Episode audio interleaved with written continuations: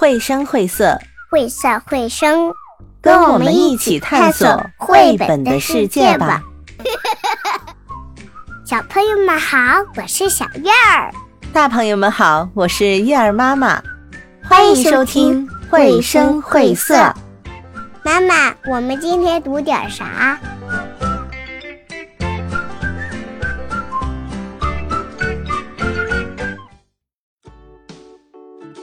绘声绘色，绘色绘声。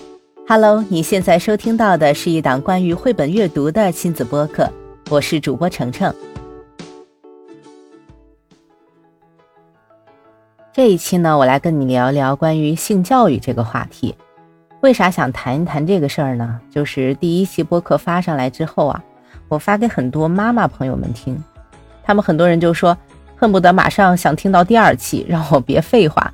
多给他们推荐点绘本，但是我这个播客不仅仅说是为你推荐绘本，更重要的是说如何进行一个亲子共读，如何建立良好的亲子沟通渠道。然后呢，我就继续追问了他们关于亲子共读的时候有没有遇到一些不好解决的问题。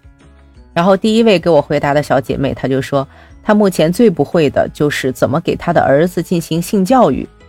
我的这位姐妹呢，是一个儿子刚满三岁的九零后上海宝妈，我不禁就感慨，这果然是九零后宝妈的时代了。现在越来越多年轻的父母在性教育方面已经越来越看重了，这也给我们当代的性教育方面一些很积极的信号。所以说呢，这一期我打算和你好好聊一聊，如何给孩子进行性教育，以及如何进行性教育绘本的亲子共读。叔叔阿姨，如果你也有想听我妈妈讲的东西，就要举手。哦，不对，就请留言。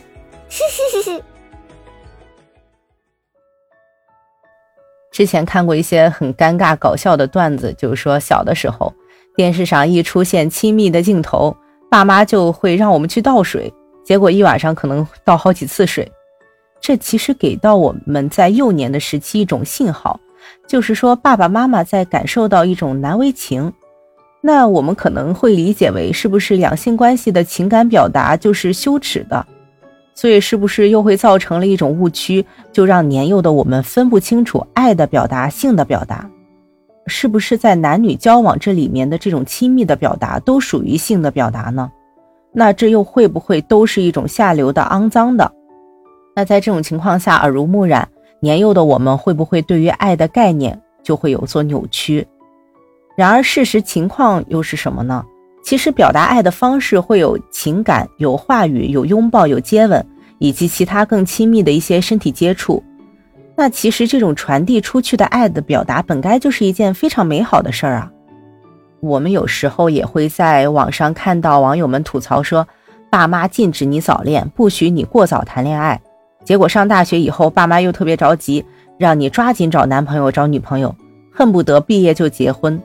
然后在过年过节的时候，又是不断的要去应付相亲局。这类事情似乎已经很常见了。我不知道你会不会也跟我有一种同样的困惑？那这些主动或者说被动结婚的年轻人们，真的最后会有 happy ending 吗？他们是真的明白了什么是爱，什么是性了吗？真的知道了如何爱人，如何被爱吗？那那些厌女恐男，不愿意进入亲密关系，是不是因为不想进入性教育缺失的亲密关系中呢？在面对性暴力、性别暴力，尤其是对于女性来说，我们无处可逃。回过头来，你再跟我一起感受一下，最终我们的幸福指数是和什么相关呢？是物质条件吗？那最最直接相关的应该是我们的亲密关系，就是我有爱的人，我爱的人也爱我。那我们从小读童话书，王子爱公主，公主很美丽，王子很潇洒，他们相互爱慕。那爱是因为长得漂亮吗？在这些教育中，其实深深的印刻着我们自己的一个价值观。那这些童话故事的结尾通常是王子和公主永远幸福的在一起了。那爱情真的都会永远甜蜜吗？爱情是不是会有酸甜苦辣呢？是否又会有伤害呢？为什么我们之前说看琼瑶剧长大的女生在婚姻中就会容易失望？因为如果我们赋予了爱情极度的美好，那有多少人又能达到我们的预期呢？所以说，性教育的根源是什么？是爱的教育，是价值观的教育。那我们为人父母就有基础的责任，教会孩子性教育的知识。我从哪里来？我生命的本源问题，还要教给孩子什么是爱，如何爱，引导孩子明白如何跟异性相爱，如何跟异性相处，如何收获自己的幸福的人生。所以说，虽然儿童性教育的对象是孩子，但是家长才是最需要先去接受性教育学习的人群。现在切入一波回忆杀哈。想一想，你曾经经历过的性教育是怎么样的？在我这儿哈，我们当代九零后回忆起自己经历过的性教育，可能，呃，第一反应就是一种生理课。那个时候，我们的性教育好像被社会窄化成为了人与身体的一种关系。如果说性教育是有来自家庭和学校两个渠道的话，那曾经我们从家庭接受到的性教育，可能就几乎没有。或者说是碎片化的，比如说那个时候，可能有些家庭会对女孩的性教育提倡的一种守贞型性教育，就是说女性要洁身自好，不能婚前发生性行为这些。那学校方面呢？学校方面接受到的教育其实就是生物课，认识男生还有女生的一些生殖器构造。我还依稀的记得那个时候应该是中学。然后大家在听这几节相关课程的时候，班级的气氛都非常的微妙，也不知道是不是我内心比较羞赧呢，还是当时班级同学们都是这样的感觉，甚至老师都不大会去讲那几节课的内容。那除去家庭和学校这些方面，我们剩余的一些性教育，可能就是一些碎片化的教育了，就是在青春期的时候，在网络或者是电视上看到一些零星的东西。然后慢慢的逐步凑成了自己的一些性认知。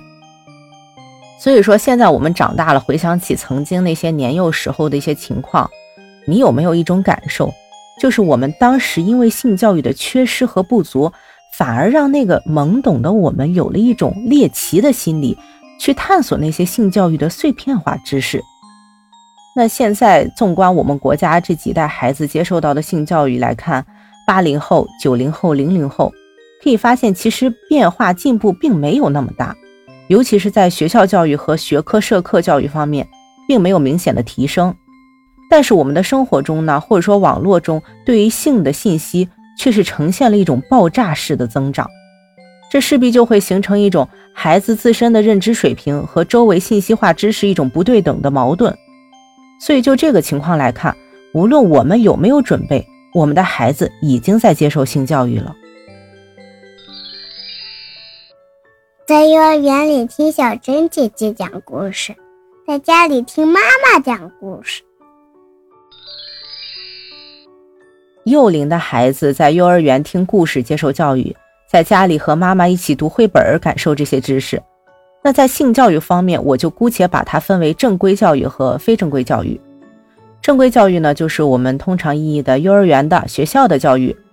目前我们国家公立学校的国家级课程中，其实并没有对性教育独立设课，这就会使得学校的一些正规教育就无法监测到对性教育的效果的一些数据。现在学校在性教育方面的做法，通常是一些融合课程，比如说和体育与健康、生物、道德法治、社会实践、生理安全这些课程的一种融合。那这种融合的方式，对于我们国家性教育方面，其实已经是有了一些进步了。但是在分不同的学段进入不同的融合课程以后，那教育教学的效果怎么样，这些都无从监测呀。所以说，关于孩子的性教育，还是需要我们家校合力，甚至家庭是占了一个很大的头。这又说到了我刚才说的另外一个方面，就是非正规教育，也就是我们说的家庭教育、亲子沟通。之前看过一些调研，现在已经有小学二三年级的孩子开始看黄片了，然后并且他们会讨论，那他们讨论的对象肯定不是我们父母嘛，肯定是他们同伴之间讨论，这其实就不能给孩子一些正确和积极引导啊。说的露骨一点，孩子一开始接受黄片，他可能就好奇，那人的性交就是这样的吗？毕竟孩子没有真实经历过嘛。那片子里可能还会涉及到夸张、暴力、不尊重女性这些情节。那如果这些画面在孩子的脑海里形成了印象，那对他就是一种误导，甚至是有所伤害的。我们目前可能处在一个比以往更需要性教育的年代，因为我们随处可以看到和性沾边的广告，比如说我点的炸鸡外卖，那些塑料手套的包装就是一个避孕套的样子。所以目前我们不能用小时候爸妈的理念，啊，就是不用教育，孩子长大就懂了。我们现在的时代不同了，接受信息的方式也不同了，我们交往交友的方式也不同了。所以，我们现在应该是比以往都更需要给孩子一个正向的引导，而不是让他被环境所误导。妈妈，我是从哪来的？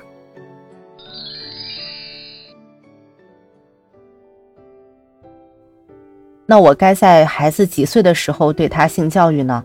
是不是越早越好？其实，孩子的性教育，无论咱有没有开始。我们都在给孩子做了，从孩子出生开始，已经在接受我们家长对于性的看法还有观点了。孩子最早问的关于这类的问题，可能就是“妈妈，我从哪儿来？”这个时候你是怎么给孩子回答的？我记得小月儿在三岁进入幼儿园回来以后，她经常就会给我叨叨，说男生去男厕所，女生去女厕所，妈妈是女生，爸爸是男生，这样诸如此类的车轱辘话。那你的三岁的宝宝是不是已经具备区分男生和女生的能力了呢？之前有听别的宝妈说过，就是孩子在刚去幼儿园的时候，会有男生偷看女生小便，女生偷看男生小便这种事情，这实质就反映出来家长在性教育上的一个疏忽，孩子在性别教育上都存在了模糊地带。最早的时候，我们国家把开展性教育的官方说法叫青春期教育。这个原因呢，一个是因为那个时代我们认为“性”这个词儿它不应该放在标题中，另一个原因是那个年代我们认为性教育主要是应该在青春期在开展。后来随着我们性教育意识越来越普遍，大家也开始接受一些性教育研究者提出的概念，就是说我们性教育从我们出生就开始了，只是说可能不同年龄层不同的认知表现。伴随着我们要给孩子进行的性教育的内容的深度还有广度不同，比如说孩子在五六岁的时候，他可能就不仅仅是清晰的知道我从哪里来，他还会问你我是怎么进入你身体的，我又是怎么从你身体里出来的。这些即使我们不跟孩子说，孩子一定会从其他的渠道来了解来接受的。性教育其实与我们其他知识类教育是一样的。是孩子与生俱来需要懂的一种权利，所以我们是要把这个机会留给我们自己，来给孩子接受正确的性性教育的一个观念呢？还是说让孩子去社会的汪洋大海中自己学习呢？那说到这儿，你还在谈性色变吗？我们又要如何缓解性教育中的尴尬呢？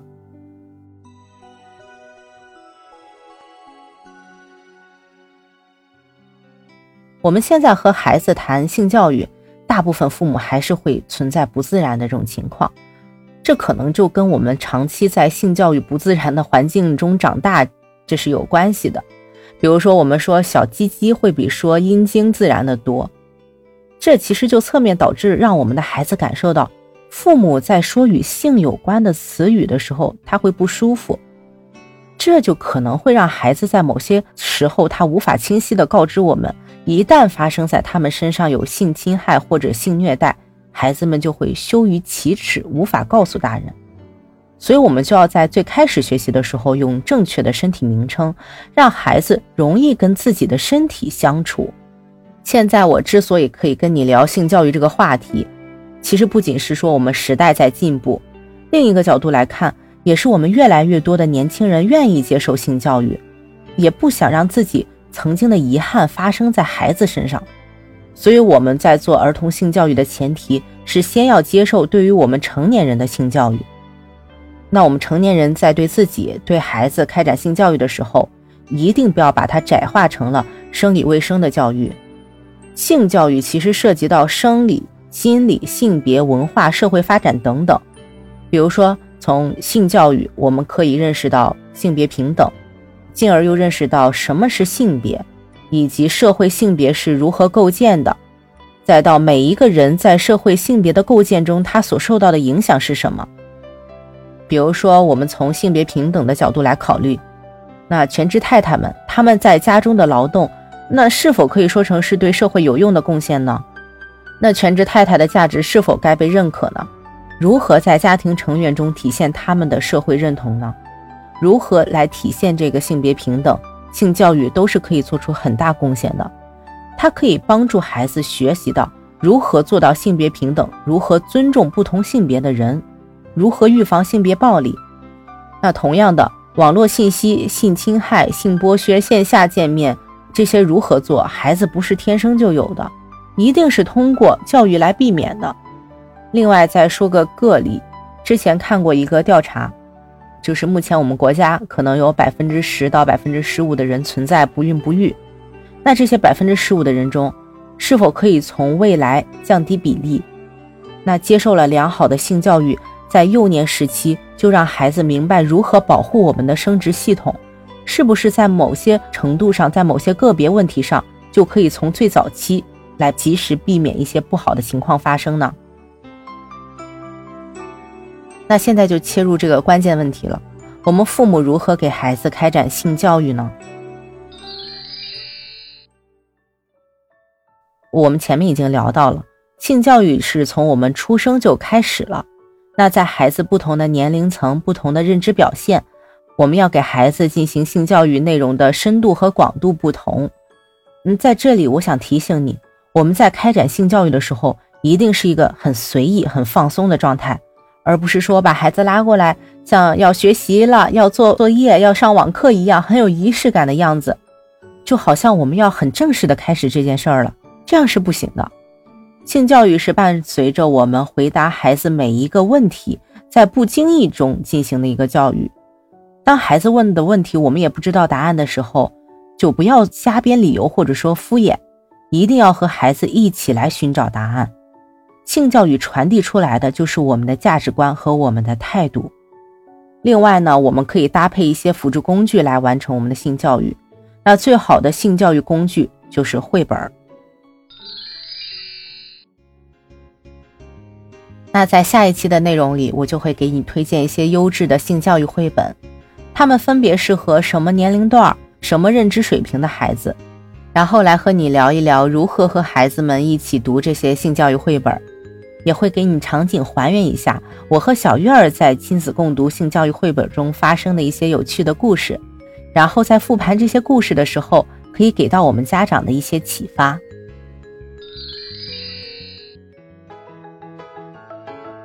叔叔阿姨哥哥姐姐，下一期我就要跟妈妈一起读绘本了，一定要来听呀！他们会真来吗？会的。欢迎你订阅“绘声绘色”专辑，有任何想法都欢迎在评论区留言。我们下期再见。